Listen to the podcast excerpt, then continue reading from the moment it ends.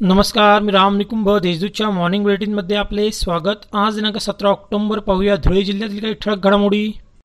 आजपासून नवरात्रोत्सवाला प्रारंभ होत आहे. घटस्थापनेच्या निमित्ताने बाजारपेठेत खरेदीसाठी गर्दी उसळलेली दिसून आली. कोरोनाचा प्रादुर्भाव होऊ नये यासाठी मास्क वापरणे आवश्यक असले तरी अनेकांच्या तोंडावर मास्क दिसून आले नाही.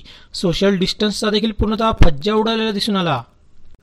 धुळे शहरातील पांढरा नदी काठावरील एकविरादेवीचे मंदिर सात महिने बंद असल्याने नवरोत्सवानिमित्त मंदिर परिसरात साफसफाई करण्यात आली. तसेच शामियाना उभारण्याचे काम सुरू असल्याचे दिसले. यंदा सार्वजनिक गरबा कार्यक्रमांना शासनाने मज्जाव घातला असला तरी दर्शनासाठी मात्र मंदिरे खुले राहतील असे चित्र दिसून येत आहे. केंद्र सरकारने शेतकरी विरोधी कायदा करून शेतकऱ्यांना उद्ध्वस्त करीत बळीराजाचा बळी देण्याचे काम केले आहे.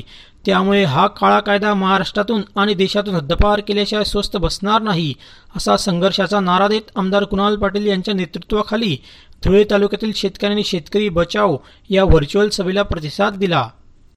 धुळे शहरासह परिसरात दमदाटी करत पाच चरांचा मोबाईल हिसकवणाऱ्या टोळीला स्थानिक गुन्हे शाखेच्या पथकाने पकडले आहे.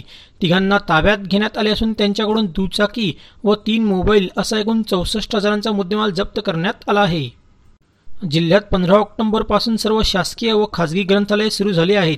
मात्र प्रत्येकाने शासनाच्या मार्गदर्शक सूचनांचे पालन करणे आवश्यक राहील अशी माहिती जिल्हाधिकारी संजय यादव यांनी दिली आहे. आता पाहूया कोरोनाची बातमी. जिल्ह्यात शुक्रवारी दिवसभरात तीस कोरोनाबाधित रुग्ण आढळून आले. जिल्ह्याची एकूण रुग्णसंख्या तेरा हजार वीस इतकी झाली आहे. त्यापैकी तब्बल बारा हजार दोनशे अठ्ठ्याऐंशी रुग्ण कोरोनामुक्त झाले आहेत. अशा होत्या आजच्या ठळक घडामोडी. सविस्तर बातम्यांसाठी वाचत राहा दैनिक देशदूत व ताज्या बातम्यांसाठी भेट that W W W dot Deshdoot dot com या संकेतस्थळाला. धन्यवाद.